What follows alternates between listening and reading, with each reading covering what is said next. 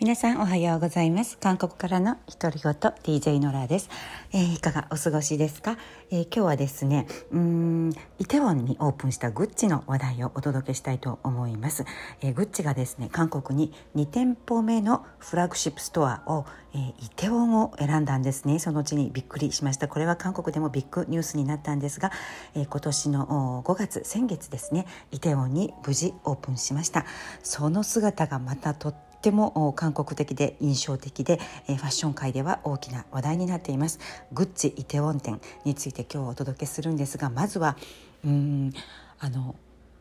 オープンにあたってもう韓国の伝統文化についてとことんお勉強をしたっていう印象を受けました。で予約制なので私はまだ実際の店舗には行っていないんですが各マスコミで、えー、グッチイテウォン店に対する評価がとてもいい評価でね、えー、話題性があるっていうことで、えー、報道されています。であの放送とかもラッピングですね。商品のラッピングとかも私の大好きなポジャギ。ポジャギっていうのは韓国のあの風呂敷文化、えーと、余った布をこうやってつなぎ合わせてチョガポとかポジャギっていうんですけれどもとても素敵なパッチワークですね。韓国の伝統パッチワーク、うん、そういうコンセプトを取り入れているっていうのとあとね、えー、ラッピング用の紙袋も韓国オリジナルで、えー、さらにのり毛っていう、えー、ハンボえー、チョゴリですね。チョゴリにつける、えー、独特の伝統のアクセサリーが、えー、ラッピング包装のバッグにキーホルダーのようにねあのチョガッポがつくっていうことであのチョガッポあチョガッポじゃないのり毛だ。のり毛っていうアクセサリーがつくんですね。チョゴリの胸につける本来はねアクセサリーなんですけれども伝統的な。あののり毛のり毛が欲しいなって私は個人的に思うんですが、えー、ラッピング用の袋もそしてのり毛付きっていうのもねとってもびっくりしましたしで、えー、中は、えー、風呂敷包み、えー、ショッキングピンクのあのフューションピンクっていうのかしら。あの素敵なピンク色のポジャギ風呂敷で包んで韓国ってあのまだまだギフトに風呂敷をとてもたくさん使うのででその風呂敷で包んでさらに、えー、韓国的な紙袋に入れてでのり毛のアクセサリー付きのラッピングなんですよね。もうそのラッピング見ただけで惚れてしまいましたがあと建物の外観もとてもオリエンタルで素敵ですし、えー、それからそれから製品、えー、韓国にしか売っていないっていうねあのリミテッド商品がいろいろ出ているんですけれども中でもびっくりしたのはあのおばあちゃんを彷彿させるセットンと呼ばれる、えー、色とりどりの虹色みたいなね、えーストライプなんですよね。7色なのかなセクトンって。もともとえー、っとなんかね陰と陽儒教とかそういう、えー、厄払いの意味があるということで大昔から、えー、韓国で、えー、使われている生地の柄なんですね、えー、後で写真を、うん、アップしておきますがインスタグラムツイッターそれから、えー、ラジオトークのサムネイルに上げておきますがあのセットンと呼ばれる、えー、カラフルなうん、しましま模様ストライプ模様のねバッグやサンダル、えー、ポーチなど、えー、韓国限定で、えー、出ています。もうそれにもびっくりしましたね。私たち、えー、韓国人にとって私少なくとも私にとってはおばあちゃんのなんかあのー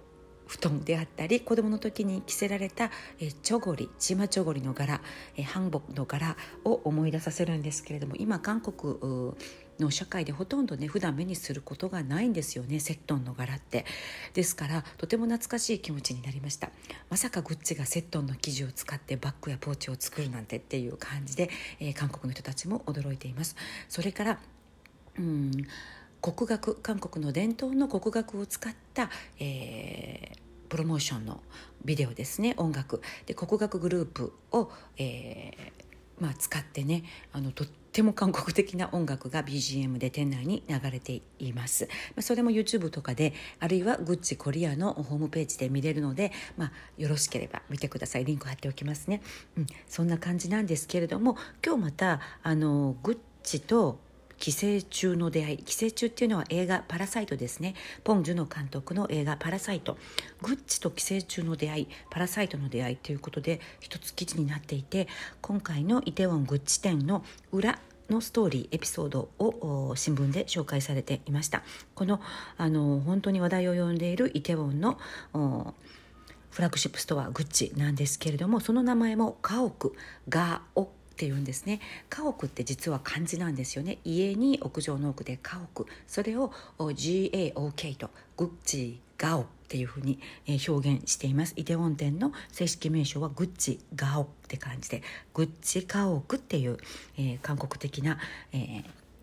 名前をつけていますね。でイテウォンっていうのはどんな、まあ、イテウォンクラスでイテウォンに対してちょっとご存知の方もいらっしゃるんですが、まあ、イテウォンイコール異国的なあ雰囲気なんですよね韓国では。であのもちろんイテウォンのちょっと奥に入れば各財閥系企業のあるいはあの大きな会社の会長様が住んでいらっしゃるような高級住宅街もイテウォンの丘の上にあります。で、まあ、いろんなことが混じり合った土地がイテウォンっていう感じなんですけれどもいや今回ねあのグッチイテウォン店に関してはいや本当にソウルをかなり前から訪問して最も韓国的でありソウルの力道性ダイナミックさをよく表している場所選びに時間を費やしたと言われています。何年かかけてねソウル市内の全てのこうホットな場所をあの調査した末最終的にイテウォンというところに落ち着いたそうです。グッチの選択は。うん、で実はイテウォン李氏朝鮮時代からソウルに通じる、まあ、あの道っていうかね、えー、非常に重要なあ場所だったと言われていて今現代社会においても、まあ、多様性と文化の、まあ、メッカというかね、えー、いろんな文化が混じり合っているそして多様性のシンボル的なあ場所なんですよねイテウォンって。であの今回ですねうんグッチ、えー、カオイテウォン店の外観は、えー、このグッチのクリエイティブディレクター総括デザイナーさんがもう非常にあの勉強してこうその結果を導いたって言われているんですけれどもこの総括デザイナー韓国に対する関心がすごく大きかったらしくてもともと「パラサイト」のポン・ジュの監督の熱烈なファンなんだそうですね。えーと、アレキサンドロ・ミケッレっていう、えー、総括デザイナーさんらしいんですけれどもこの「パラサイト」韓国では寄生虫と言います。寄生虫の韓国語読みですね。寄生虫パラサイトの映画を見て非常に大きな感銘感動を受けてですねこのグッチのディレクターが映画の中に登場するモダンで洗練されたあの社長のあの主人公の家の空間ありますよねお金持ち家族の家あの空間に非常にインスピレーションを受けたということで特にねあのあのお金持ちの家の中のリビングルームにあった美術作品皆さん覚えてないかもしれないんですけれども美術作品にあの非常に心惹かれたっていうふうに言っています。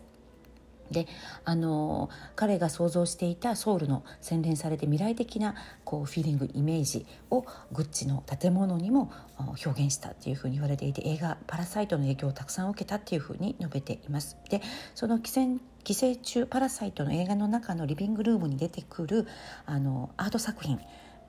を作った作家さんがパク・スンモ作家っていうね方がいらっしゃるんですがよく寄生虫の映画「パラサイト」の映画を見ますとリビングルームになんかねあのワイヤーで、えー、作ったもう超大型の、えー、美術作品があるんですよ。で一瞬こう絵で描いたドローイングの作品のように見えるんですけれども実はあワイヤーワイヤーで作った彫刻作品なんですね。でかなりのサイズなので映画ご覧になると、うん、すぐにどのことか分かると思うんですけれどもその「パラサイト」のリビングルームの中の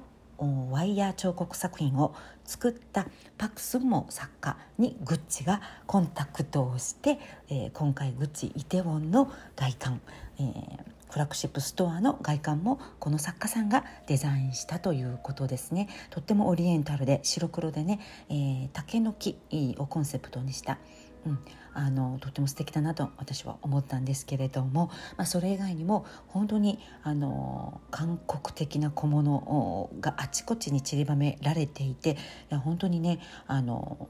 まあ、BGM まで国楽っていうことで、まあ、リミックスなんですけれどもあの韓国人の心とそして文化と伝統を本当にこう上手にね、えー、グッチというブランドにこうミックスしてこう表現しているなということで、まあ、高く評価されています。すごくね勇気のいるこれは受けるかあるいは受け受けないかどっちかかなり極端なあの結果が出ることが予想されていたんですけれども、まあ、結果としては非常に、えー、大歓迎というかね、えー、韓国の人が気づかなかった韓国の美韓国の伝統美をこううまく表現してくれたモダンな形で、うん、あの表現し直してくれたということで韓国のファッション界でもあ非常に高い評価を受けています、まあ、まだまだ、えー、韓国に直接観光客の方がいらっしゃったりイテウォンに行ったりするっていう日はまだ遠いかもしれないんですけれどもいつか、えー、コロナが落ち着いてまた韓国観光の